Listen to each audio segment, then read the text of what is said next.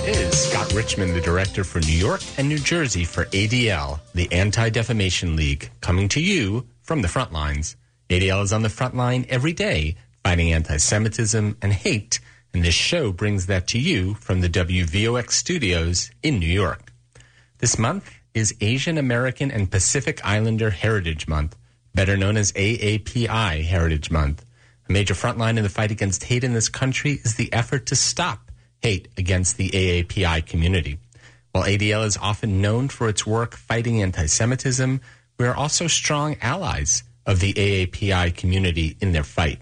What role ADL plays in supporting the Asian community in this country is the topic of today's show. I've asked my friend and colleague Max Sevilla to join me to discuss this. He is ADL's Vice President for Government Relations, Advocacy, and Community Engagement. Welcome, Max, too, from the front lines.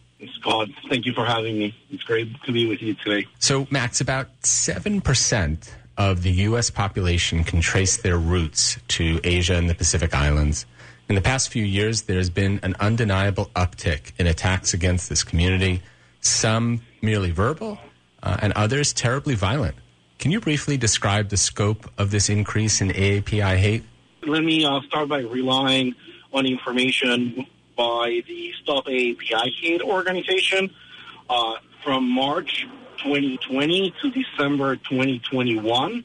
They tracked over 10,000 incidents of AAPI hate. Let me put that in a different context. The uh, Pew Research Center had a new report come out last week that shows that about one third of Asian Americans have changed their daily routines due to concerns over threats and attacks. That is the scope we're talking about today. Well, that is uh, uh, very, very troubling. And I'm sure that the logical question on everybody's mind is why? Why the recent uptick and, and what perpetuates it? I, I think that there are multiple contributors to this uh, very alarming situation. Uh, certainly the pandemic. Uh, also some very uh, troublesome, some very irresponsible language from our national leaders, uh, equating the uh, COVID-19 pandemic to the actions uh, and situations in China.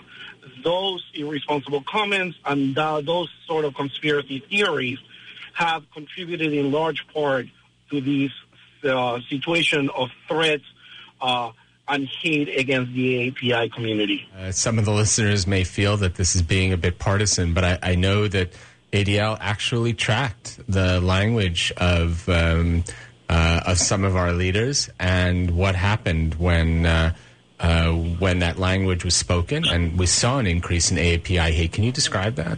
Sure. So let me make it clear. I don't believe that this is a partisan issue. When I speak about irresponsible leaders, it's uh, it's uh, an appreciation based on facts.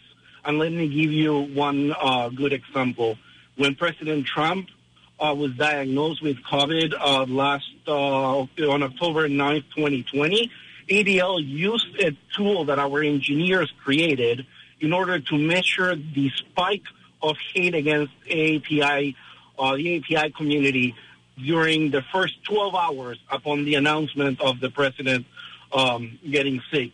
And it showed, alarmingly, a 41% increase uh, in the conversations uh, uh on anti-Semitism and an 85% increase in anti-hate language and conspiracy theories on uh, Twitter. Uh, uh, that was directly related to the president's diagnosis and the language used by the president and by others irresponsibly.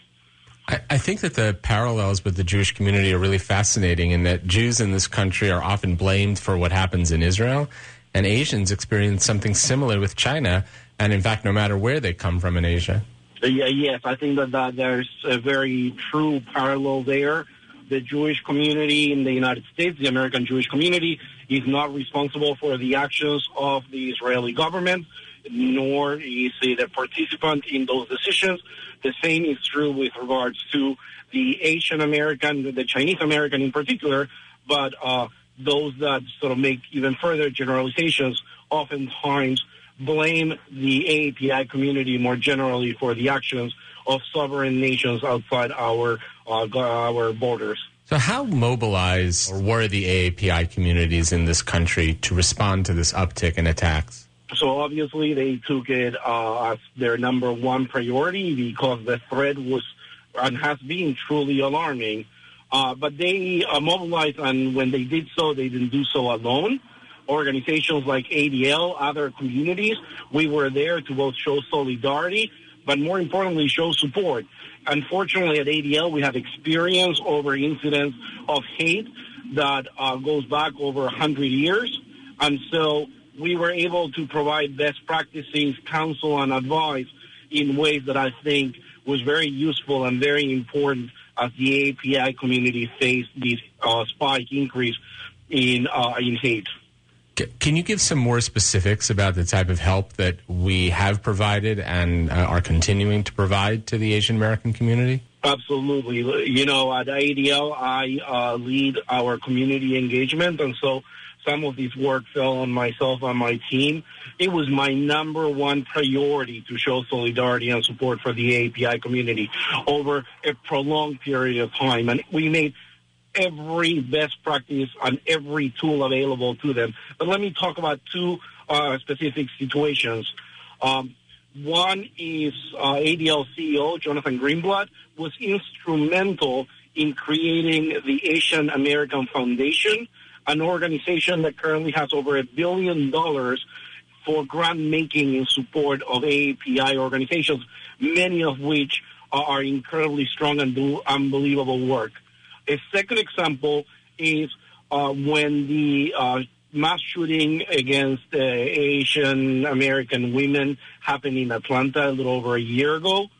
Um, ADL and many other community organizations uh, showed up and showed support to the leaders that were uh, dealing with that very tragic situation. It's one of the most emotional moments in my career at ADL in trying to give guidance and support to leaders in the API community that were seeking ways to help the victims of this very uh, tragic attack. So the Asian American Foundation was has a billion dollars, but it, it, was really only recently founded. Yes, just a little over a year ago.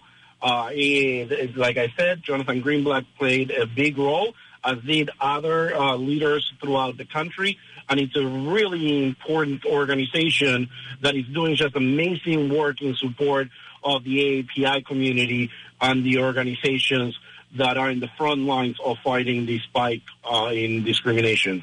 So, so who are the other partners? Which organizations do we work with besides the Asian American Foundation? We work with a, myriad of uh, API organizations, uh, both uh, inside the Beltway in Washington, D.C. on federal policy. But, you know, ADL has 25 regional offices.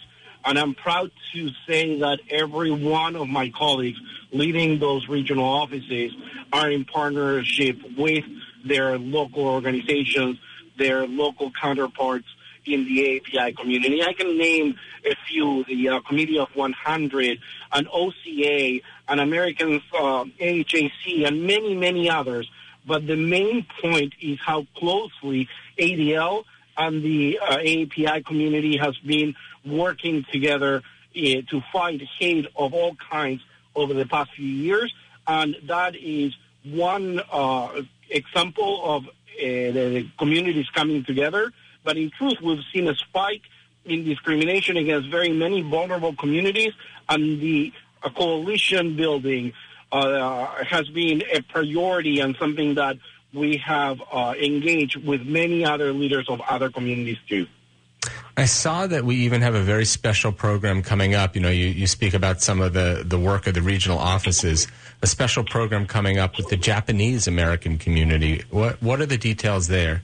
Yes, I'm really excited about this. So in your introduction, you recognize that May is a API Heritage Month. Uh, it's also a Jewish uh, Jewish American Heritage Month in the month of May, and we have looked at the intersectionality of these communities. And it happens that ADL is investing in a fellow uh, who happens to be Japanese American Jewish, and one of the leading Japanese American national organizations, the uh, Japanese American Citizenships League, also has a fellow with a similar background, and we're bringing them in front of our audiences to talk about their experiences. We're doing this in a couple of weeks, and it's going to be just fabulous programming. We are following that in, that in many other ways, including a virtual mission to an internment camp, uh, and it's going to be fascinating conversations.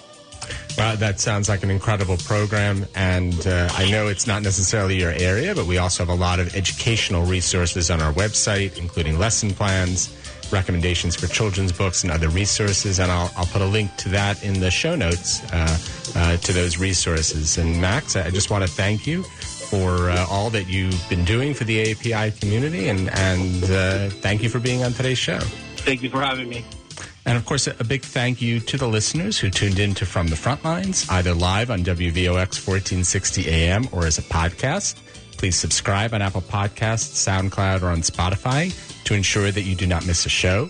Just search for From the Frontlines. And please engage in these important conversations throughout the week by following me on Facebook and Twitter. My handle is at Scott A. Richmond, and our hashtag is Fighting Hate for Good.